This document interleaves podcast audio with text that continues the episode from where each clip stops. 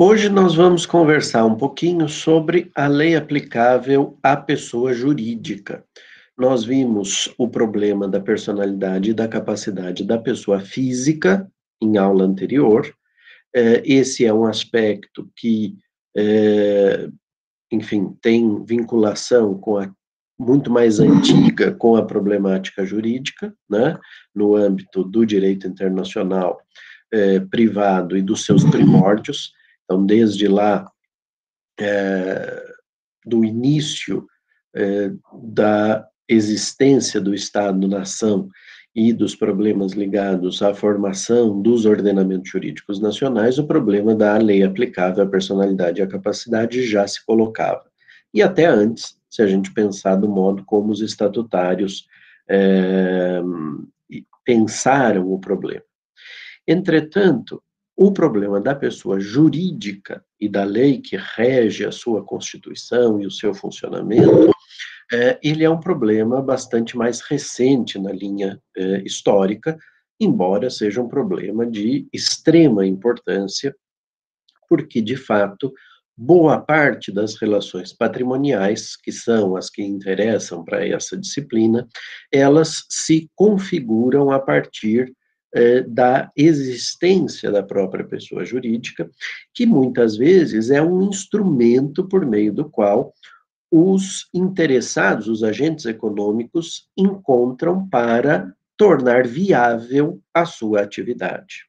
Sem pensar em problemas eventualmente de ordem tributária, que a gente sabe que no Brasil é, pessoa jurídica paga muito menos imposto do que pessoa física, mas existe um outro problema é, que esse é bem mais antigo e é, foi talvez o mote para o próprio surgimento das pessoas jurídicas.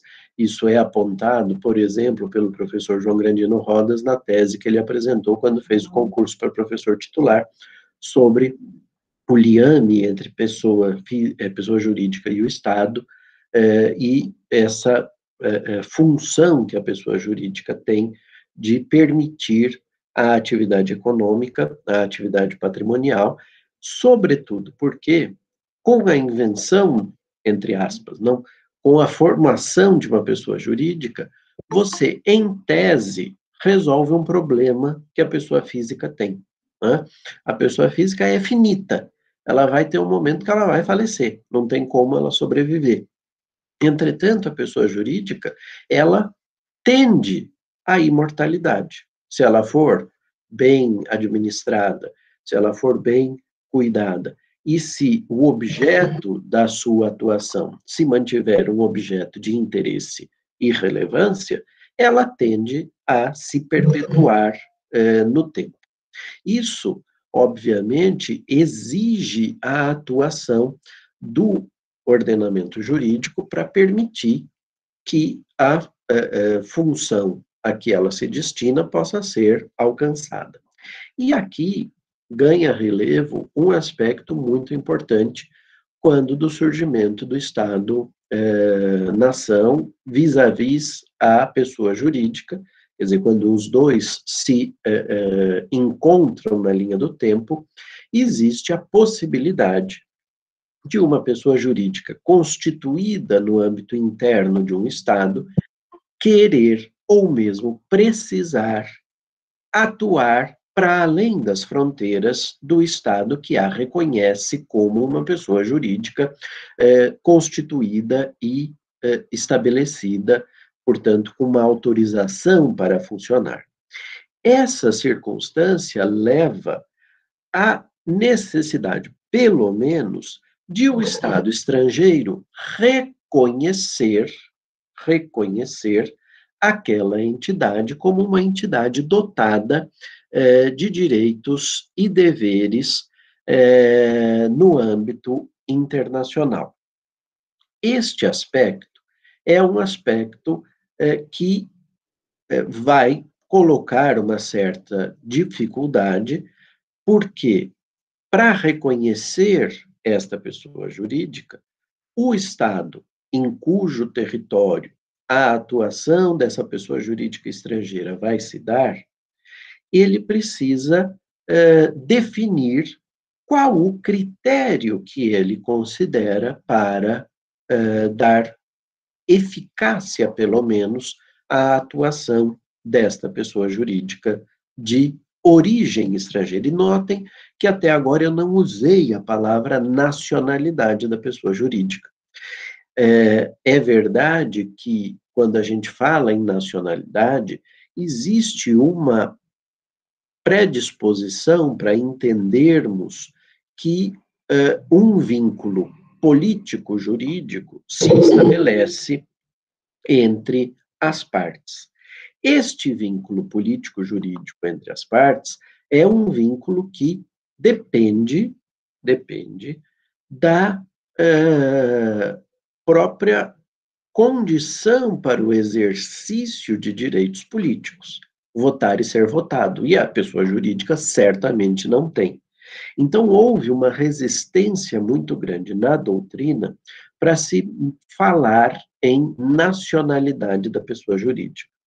Isso foi superado, como diz o professor Jacob Dollinger e a professora Carmen Tiburcio no, no manual deles, é, quando se percebeu que, na verdade, é, a utilização dessa expressão, ela é, tem o intuito, a intenção de criar um vínculo entre o Estado e é, a pessoa jurídica, mas não necessariamente vínculos de ordem política. Agora, eu tenho sempre um cuidado, uma intenção de evitar o uso da expressão nacionalidade da pessoa jurídica. Tá? Eu falo, eu gosto de falar, prefiro falar em vínculo entre a pessoa jurídica e o Estado. E aí surge uma dificuldade que é a mesma dificuldade que nós encontramos no âmbito do direito é, da, da lei aplicável à pessoa física, que é o quê?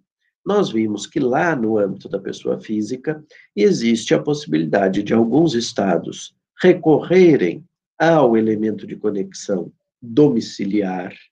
Outros estados usarão o critério da nacionalidade, porque aí para pessoa física não há dúvida alguma de que a nacionalidade, de que esse vínculo jurídico-político se estabeleça, e existe ainda um grupo de estados que eh, vincula a pessoa à legislação de origem religiosa justamente pelo vínculo religioso é, que aquela pessoa ou aquele núcleo familiar tem relativamente a uma organização específica. Então, há estados, sobretudo no Oriente Médio, mas também em outras regiões do globo terrestre, em que se eu sou católico apostólico romano, eu vou ser é, é, regido pelo código canônico é, vigente, que é um código canônico baixado pelo Papa João Paulo II. Se eu sou judeu, se eu tenho origem judaica, eu sou regido pela Torá. Se eu sou de origem muçulmana ou vinculação islâmica, eu tenho a minha regência determinada pelo Alcorão, pela Sharia, sobretudo nas relações familiares. Então, eu tenho, de fato, uma multiplicidade de critérios possíveis, isso para não falar na residência habitual, como uma tentativa de se superar a dicotomia eh, principal entre nacionalidade e domicílio, e aqui no âmbito das pessoas jurídicas, isso também existe. Há uma multiplicidade de critérios que os estados podem eleger para estabelecer o vínculo jurídico-político entre a pessoa jurídica e aquele estado. Esses vínculos podem ser os mais variados, mas há alguns mais utilizados. Há a lógica da sede da pessoa eh, jurídica, portanto, é, uma sede é, que não precisa necessariamente ser fática, pode ser uma sede jurídica, e quem já não assistiu, por exemplo, aquele filme A Lavanderia no, na Netflix, é, já viu ali a circunstância de, num escritório de advocacia, é, ali no, no, num estado da América Central, estarem sediadas inúmeras pessoas jurídicas, é porque o critério estabelecido por, essa, por, esse ordenamento jurídico é o critério da sede, e, portanto, a vinculação entre as pessoas jurídicas e aquele Estado se dá pela sede formal, pela indicação no contrato social, no estatuto da pessoa jurídica, de que aquela é a, a eh, sede a, eh, de administração. Pode não ser a sede de atuação efetiva. A fábrica vai se estabelecer num outro lugar, mas aquela, se for uma, uma empresa é, de tipo industrial, uma pessoa jurídica de tipo industrial, ou a, a associação vai atuar em outro território, né? mas a sede está ali e aquilo é suficiente para aquele Estado para que ele considere haver um liame efetivo entre aquela pessoa jurídica e aquela nação. Outros eh, estados podem seguir um segundo critério bastante utilizado, que é a, a vinculação com o capital de constituição da pessoa jurídica. E aí, nós precisamos sempre saber a origem deste capital, porque a determinação eh, de regência dessa pessoa jurídica vai se dar pela origem desse montante que foi aportado para a constituição, ou para o funcionamento, ou para a ampliação eh, do capital social daquela pessoa jurídica. E isso, obviamente, cria uma dificuldade do ponto de vista do direito internacional, porque toda vez que houver alienação do controle dessa pessoa jurídica e da vinculação com uh, isso estabelecido junto com a vinculação com o capital, a origem do capital, coloca uma dificuldade uh, adicional extremamente uh, importante, já que este é o critério, que é a de estabelecer ali aquilo que nós chamamos no direito internacional privado de um conflito móvel, assim como acontece quando nós, pessoas físicas, mudamos o nosso domicílio e nos submetemos, portanto, a uma lei nova, a uma outra lei que passa a reger a nossa capacidade jurídica dali adiante, existe a possibilidade de, eh, com a mudança do capital e isso é muito fácil de ser realizado, isso é muito, é, digamos assim, é, fluido, né? acontece naturalmente o capital de é, aportado à empresa ter uma origem diferente daquele capital que até então constituía o patrimônio daquela pessoa jurídica, isso pode levar a uma mudança da lei de regência quando o Estado adota esse critério. O terceiro critério bastante utilizado, e que é o critério usado na legislação brasileira, é o critério da constituição da pessoa jurídica. É preciso se compreender onde a pessoa jurídica se estabeleceu, onde é que ela é, se efetivou, onde é que ela se constituiu né, como é, é, formalmente, para que nós consigamos compreender é, qual a lei da sua regência. O artigo 11 da Lei de Introdução às Normas do Direito Brasileiro diz explicitamente que as organizações destinadas a fins de interesse coletivo, como as sociedades e as fundações, e aqui a menção é meramente exemplificativa, né? Como as sociedades e as fundações, mas vale para as associações, vale para outros tipos de pessoas jurídicas, eventualmente, que a legislação material eventualmente viesse a criar, obedecem à lei do Estado em que se constituírem. Isso é o que diz o caput do artigo 11 da Lei de Introdução, que é uma norma é, bastante vinculada, portanto, a esse terceiro critério que eu vinha mencionando, o critério de constituição da pessoa jurídica. Se eu constituo, por hipótese, uma pessoa jurídica no Brasil e indico a sua sede administrativa fora do Brasil, vamos supor que isso fosse possível segundo a legislação material, e aporto capital proveniente de um terceiro Estado soberano, para fins de direito brasileiro, o que importa é a Constituição no Brasil. E, portanto, essa pessoa jurídica deverá reger-se pelas disposições materiais do direito brasileiro. Claro que aqui pode haver a incidência das disposições atinentes a pessoas jurídicas de âmbito civil ou de âmbito empresarial, a depender eh, da finalidade que essa pessoa jurídica vai perseguir, né, que ela pretende eh, alcançar. Agora, há também um outro aspecto relevante aqui que eu queria mencionar. Todas as vezes que uma pessoa jurídica estrangeira, segundo os critérios da lei brasileira, toda e qualquer pessoa jurídica constituída fora do território nacional, porque para nós ela terá a sua regência determinada pela lei do lugar onde ela se constituiu.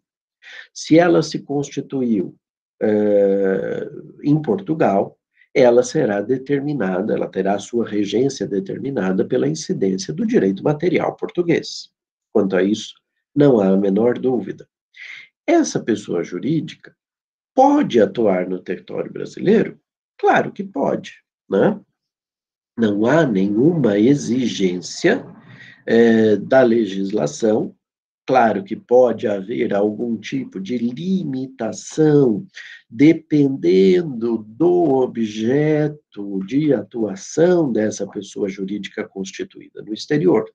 Imaginem que ela atue numa área que o constituinte tenha determinado como sendo um monopólio do Estado brasileiro ou um monopólio de pessoas jurídicas constituídas no Brasil ou controladas por pessoas brasileiras. Nesse caso, obviamente, a pessoa jurídica estrangeira sofre uma limitação, mas não porque ela é estrangeira simplesmente, mas, sobretudo, porque ela explora uma atividade que o nosso legislador entendeu por bem, é, por interesses da economia nacional, por interesses até de soberania, é, limitar a exploração, ou pelo próprio Estado brasileiro, ou por estados, é, perdão, por empresas constituídas no Brasil. E às vezes até não basta ela ser constituída no Brasil, é preciso que um percentual da sua é, do seu controle acionário seja é, esteja sob a gerência, sob a, o, o alcance de pessoas físicas ou jurídicas brasileiras. Então, por exemplo, em matéria de telecomunicações, nós temos uma limitação como essa determinada na Constituição. E por isso não se admite, por exemplo, que a SIC portuguesa ou a CNN americana controlem integralmente ou acima do limite estabelecido da Constituição o capital social dessas pessoas jurídicas, para que elas tenham a, eh, a o controle, né, para que elas tenham a concessão deste canal, elas precisarão se adequar à regra brasileira e vai precisar buscar, portanto, investidores brasileiros que aportem capital até o limite estabelecido na legislação. É diferente a simples transmissão por cabo ou satélite. Aí não tem limitação, a gente tem inúmeros eu olhei para lá porque tem uma televisão aqui no escritório, ali naquela posição, né, é o hábito. É, mas a gente tem uma limitação é, para a transmissão? Não. E nós temos o exemplo em qualquer é, operadora de canais a cabo ou via satélite, há inúmeros canais estrangeiros que estão acessíveis aos brasileiros. Mas aí não é, é um canal que produz conteúdo a partir do território nacional. Bom, mas isso para lhes dizer o seguinte: essa atuação esporádica, vamos imaginar que é uma empresa portuguesa, voltando para o exemplo, que não tem nenhum objeto que seja, que se constitua como um monopólio ou como uma exclusividade de exploração por empresas brasileiras, mas seja é, é, uma atividade não limitada pelo constituinte. Nesse sentido, então, nós eh, eh, teríamos a possibilidade de contratar essa empresa portuguesa, por exemplo, para realizar uma atividade de interesse seu, pessoa física? Pode. Se não há limitação, você pode fazer isso. Vai assinar um contrato, o contrato vai ter a sua regência determinada pelas regras próprias desse tipo eh, de relação jurídica, que a gente vai estudar nas próximas aulas, mas há um problema prévio. Essa pessoa jurídica tem capacidade? Quem é que a representa? Ou, para falar com Pontes de Miranda, quem é que a apresenta? Né? como é que se dá a apresentação dessa pessoa jurídica ou a representação dessa pessoa jurídica? Tudo isso vai ser estabelecido e determinado pela lei de regência dessa pessoa jurídica, que para o direito internacional privado brasileiro é a lei do local onde essa pessoa jurídica se constituiu. Entretanto, o parágrafo primeiro do artigo 11 diz o seguinte: essas empresas, é, e antes de ir para o texto do parágrafo, deixa eu é, contextualizar um pouquinho. Essa empresa portuguesa, por exemplo, contratada por você, gostou de trabalhar no Brasil, achou que tem condições boas, vai, é, é, você indica o serviço dela para outras pessoas que você conhece, esses seus amigos, parentes começam a contratar a mesma empresa e começa a haver uma certa habitualidade na prestação do serviço que ela, é, a que ela se destina, segundo a lei de regência, que é a lei portuguesa, como a gente viu. Pergunta: essa empresa precisa obrigatoriamente se estabelecer no Brasil, ter uma filial, uma agência, uma sucursal? E a resposta, em princípio, é não. Mas, ah, muitas vezes, por que não?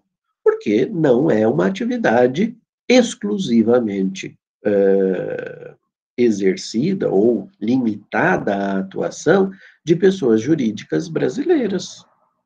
Como a própria é, como eu disse anteriormente, a Constituição não limita, é, nesse meu exemplo, a atuação por pessoas jurídicas brasileiras. Então, ele pode continuar sendo contratado quanto ele quiser. Pensem, por exemplo, nos anos 90, quando o governo federal, é, no período é, Fernando Collor de Mello, decidiu abrir a possibilidade de importação de veículos automotores várias pessoas começaram a comprar carros estrangeiros.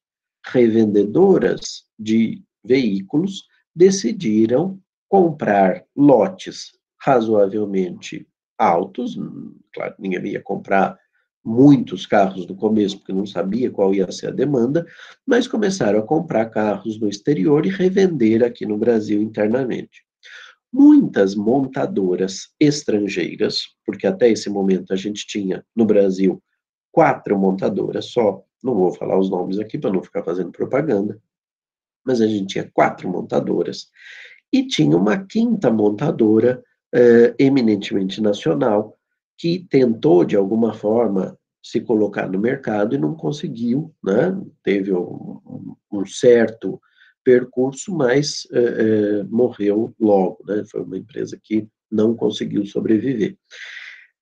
A partir daquele momento, várias montadoras estrangeiras, sobretudo asiáticas, francesas, que nós não tínhamos ainda no solo brasileiro, a gente tinha empresas de origem americana, de duas, uma de origem alemã e uma de origem italiana. Era essas que tinham no Brasil.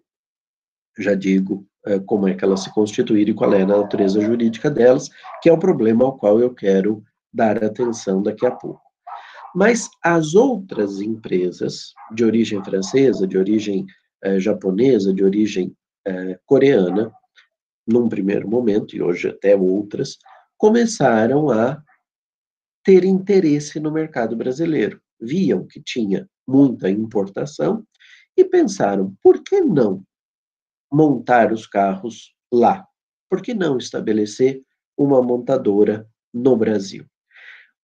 Digo isso porque muitas vezes o fluxo econômico de atuação dessas pessoas jurídicas acaba, por uma questão estratégica, levando a interesse de criar no solo nacional, no território nacional, uma agência, uma sucursal ou uma filial, para usar os termos do parágrafo único do artigo 11 da Lei eh, de Introdução de é, sucursal, não, é estabelecimento, perdão. É, o parágrafo primeiro diz assim: não poderão, entretanto, ter no Brasil filiais, agências ou estabelecimentos antes de serem os atos constitutivos aprovados pelo governo brasileiro, ficando sujeitas à lei brasileira. Ora, quem é que aprova atos constitutivos de pessoas jurídicas no Brasil? De duas, uma ou é a junta comercial, se essa empresa tiver uma é, vinculação com aquilo que nós no direito estudamos sob a rubrica direito comercial ou direito empresarial, ou são os cartórios de registro de é, títulos e documentos, que constituem associações, sociedades e fundações de origem eminentemente civil que não precisam de vinculação na receita, na receita, ó, na junta comercial. Né?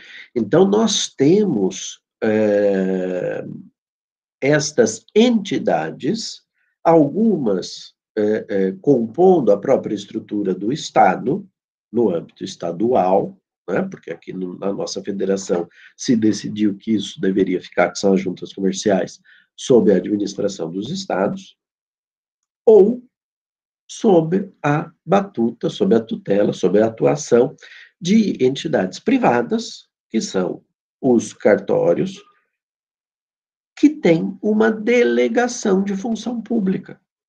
Então, os titulares de cartórios de registro de títulos e documentos registram pessoas jurídicas? Sim, mas eles o fazem a partir de uma, e podem fazê-lo, porque eles têm a delegação da função pública.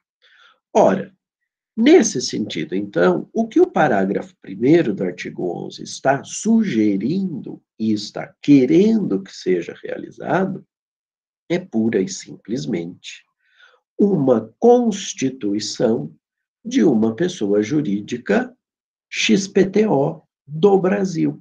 Não é à toa que muitas empresas de origem estrangeira, quando no Brasil, quando atuam no território nacional, ganham essa denominação.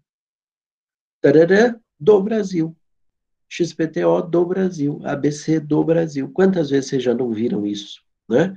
E isso tanto para empresas, é, como o próprio nome diz, vinculadas ao direito comercial, como para pessoas jurídicas, muitas vezes até de é, cunho assistencial ou, uh, uh, ou mesmo filantrópico. Por exemplo, organizações não governamentais. Há inúmeras organizações não governamentais eminentemente nacionais.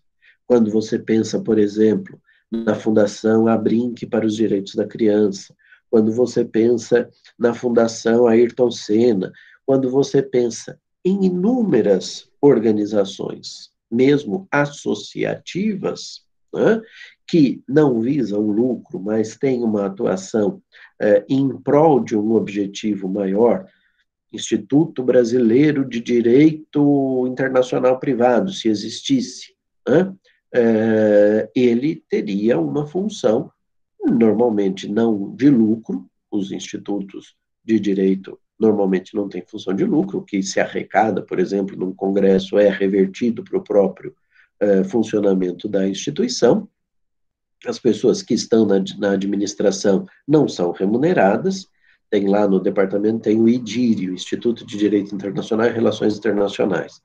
Nós temos os professores, alguns professores estão na diretoria, é o meu caso, mas a gente não recebe nada por isso. Você trabalha é, em prol de uma causa que é a divulgação do direito internacional é, no país. Logo, você tem uma atuação circunscrita ao território nacional, eminentemente civil. E por que, que eu estou fazendo esse disclaimer aqui? Porque, na verdade, as de cunho empresarial, elas interessam à minha disciplina, sim, como teoria, mas elas terão um desenvolvimento em direito do comércio internacional, que é ministrada aqui na faculdade pelo professor José Augusto e pelo professor Massato Ninomiya, né? Então, os dois estão lá cuidando com vocês na matéria obrigatória eh, dessa temática. Mas eu vou falar ainda assim das empresas eh, propriamente ditas. Agora, onde eu queria chegar? Há algumas organizações não governamentais de origem estrangeira que atuam no Brasil. Por exemplo, vira e mexe, eu recebo aqui em casa uma carta de uma determinada organização pedindo doação. Às vezes, eu pago o boleto que vem lá, é um boleto que não tem vencimento, é contra a apresentação, às vezes eu não pago, depende muito das circunstâncias. É, e quando você olha a razão social do titular da conta, é tarará, que é o nome pelo qual essa organização não governamental é conhecida mundialmente, tarará, do Brasil. Por que isso? Porque para ela ter um CNPJ e poder abrir uma conta no banco para receber esse montante, que vamos lá, eu só emito boletos, eu tenho uma conta de pessoa jurídica. Não sei se é só pessoa jurídica, não, não sou é, muito conhecedor de direito bancário, mas em princípio imagino que sim. Você precisa ter uma conta de pessoa jurídica para poder emitir boleto. Para poder emitir boleto, você precisa receber esse montante em algum lugar. Uma conta bancária é o, instituto ou o instrumento para essa finalidade agora faz tudo por Pix, não é isso? Mas é, é eu sou antigo, então ainda estou na época do boleto. Você tem lá o boleto, mas o Pix também exige uma conta bancária. Né? Então você tem é, é, a necessidade de abrir numa instituição financeira uma conta bancária. Conta bancária só abre quem tem número de contribuinte, CNPJ, Cadastro Nacional das Pessoas Jurídicas, ou CPF, Cadastro de Pessoas Físicas. Você precisa ter esse número para poder ter a sua conta bancária eh, na eh, circunstância eh, interna. E transferência internacional de valores tem custos razoavelmente altos. Bom, para tudo isso poder acontecer, foi preciso que essa empresa, que essa organização não governamental, tarará, fizesse a constituição no Brasil de uma filial, de um estabelecimento. No fundo, é aquela circunstância que muitas vezes a gente ouve falar, e eu tenho uma birra danada com essa expressão, as pessoas falam assim, ah, é uma multinacional. Né? Multinacional, para mim, é um conceito econômico ou jornalístico, não é um conceito jurídico. Porque, diferentemente das pessoas físicas, que podem ter duas ou três nacionalidades, a pessoa jurídica, a rigor, não tem nenhuma. Ela tem uma lei de regência, que pode ser a lei da sede, pode ser a lei do capital, pode ser a lei do local onde ela se constituiu, a depender do que dispuser a regra de conflitos daquele país. No nosso caso, é a lei do local onde ela se constituiu. Para se constituir no Brasil, é preciso que ela tenha um nome e um registro no órgão competente para ela ganhar um CNPJ e poder atuar. Ora, precisa chamar Tararã do Brasil? Não, podia chamar só Tararã. Ou podia ter um outro nome. Pim pam pum. Por que, que você põe o mesmo nome? Questão de estratégia de marketing, muito provavelmente, dessa empresa. Ela já é conhecida por esse nome, vamos por esse nome. Ah, então por que você não põe só Tararã? Tem que pôr do Brasil? Não tem. Mas é uma questão de organização global desta entidade. Como é que ela vai saber eh, internamente de onde provém as coisas? Então, o hábito é botar o mesmo nome do Brasil. É obrigatório? Não é obrigatório, não tem nenhuma regra que diga que tem que ser assim. Mas é uma possibilidade e é a praxe. Agora, isso faz desse conjunto econômico ou associativo uma pessoa jurídica multinacional? Não. No meu modo de ver, é um grupo econômico, sem sombra de dúvida, se é, se é empresarial, é um grupo econômico, é um grupo econômico que tem a sua relevância, importância, às vezes até com um faturamento que é maior do que o PIB de muitos países globalmente, né? É, e essa pessoa jurídica de atuação transfronteiriça, de atuação transnacional, ela está gerenciada, ela é controlada a partir de quem detém a possibilidade, dependendo do modelo societário, como é óbvio, ou dependendo do modelo associativo, como é óbvio, mas ela está sob a administração, muito provavelmente, da matriz. E ainda que não esteja sob a administração dessa matriz, ela vai observar as exigências da matriz relativamente a uma série de questões. Então, há uma condução importante deste aspecto administrativo é, da, do funcionamento da pessoa jurídica, tá? Então, é, é, se eu pudesse resumir aqui muito rapidamente tudo o que eu disse, eu diria a vocês que pessoas jurídicas, sejam de é, âmbito civil, seja de âmbito empresarial, elas são regidas no direito brasileiro pela, pelo local onde elas estão constituídas. Essas pessoas jurídicas é, constituídas no Brasil são regidas pelos tipos societários ou associativos determinados pela legislação brasileira. Há ainda é, o problema das pessoas jurídicas constituídas no exterior, elas podem atuar no Brasil, sem problema algum, se o seu objeto for um objeto uh, que é compatível com eventuais restrições que o constituinte possa ter estabelecido para a exploração econômica de algumas atividades. Se isso não acontece, há uma liberdade de atuação das empresas estrangeiras no país, e essa liberdade de participação e de atuação no território nacional leva a necessidade de que nós analisemos a capacidade jurídica dessa pessoa jurídica.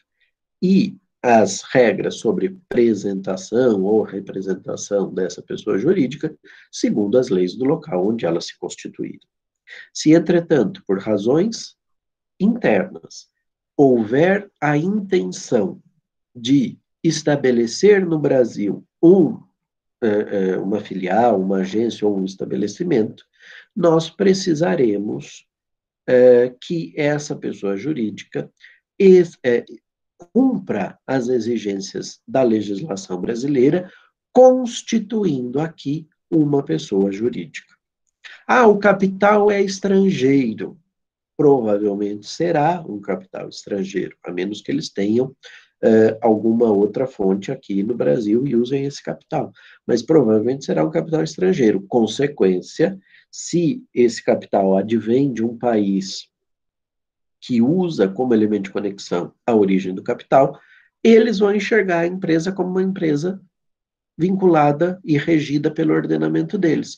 Mas todos os processos judiciais, todas as ações em trâmite no Brasil, todas as questões burocrático-administrativas em trâmite no Brasil serão determinadas pelo direito internacional privado brasileiro. E o direito internacional privado brasileiro diz que vale a Constituição. Como ela está constituída no Brasil, a lei brasileira vai se aplicar a elas a partir dali. E mais, ela vai, é, obviamente, se integrar numa é, é, estratégia global, numa estratégia transnacional, e essa estratégia transnacional leva a controle dessa empresa por uma empresa estrangeira, mas isso não significa que ela seja, juridicamente falando, uma empresa multinacional, tá? Eu uh, uh, tenho, como eu disse, pavor dessa expressão. Eu não acho que ela seja uma expressão que juridicamente se uh, sustente. Agora, eu ainda preciso falar um pouquinho sobre o parágrafo 2 do artigo 11 parágrafo 2 do artigo 11 e o parágrafo 3 mas vamos ver um a um, o parágrafo 2 ele diz respeito a governos estrangeiros. Né? Então, governo estrangeiro, o Estado estrangeiro, é uma pessoa jurídica de direito internacional público. Não há dúvida quanto a isso.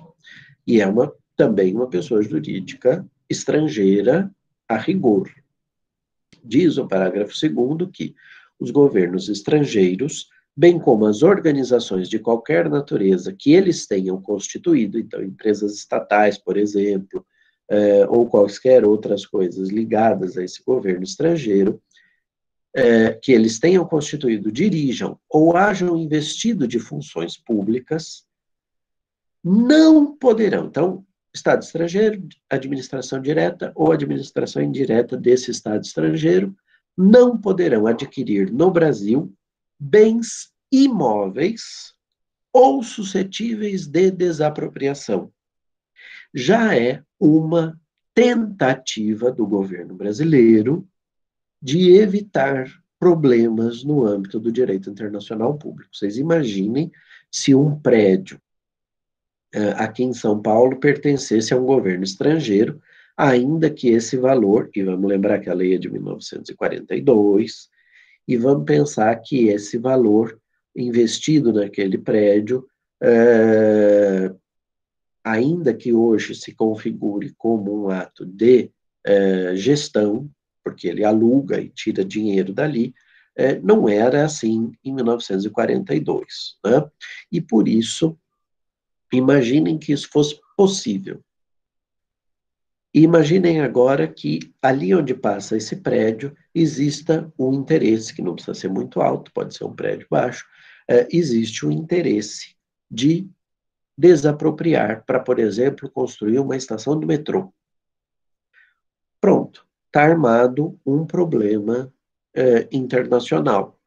Pode o Estado brasileiro desapropriar uma área de um Estado estrangeiro ainda que pagando a justa indenização, justa e pronta indenização, como determina o direito internacional público?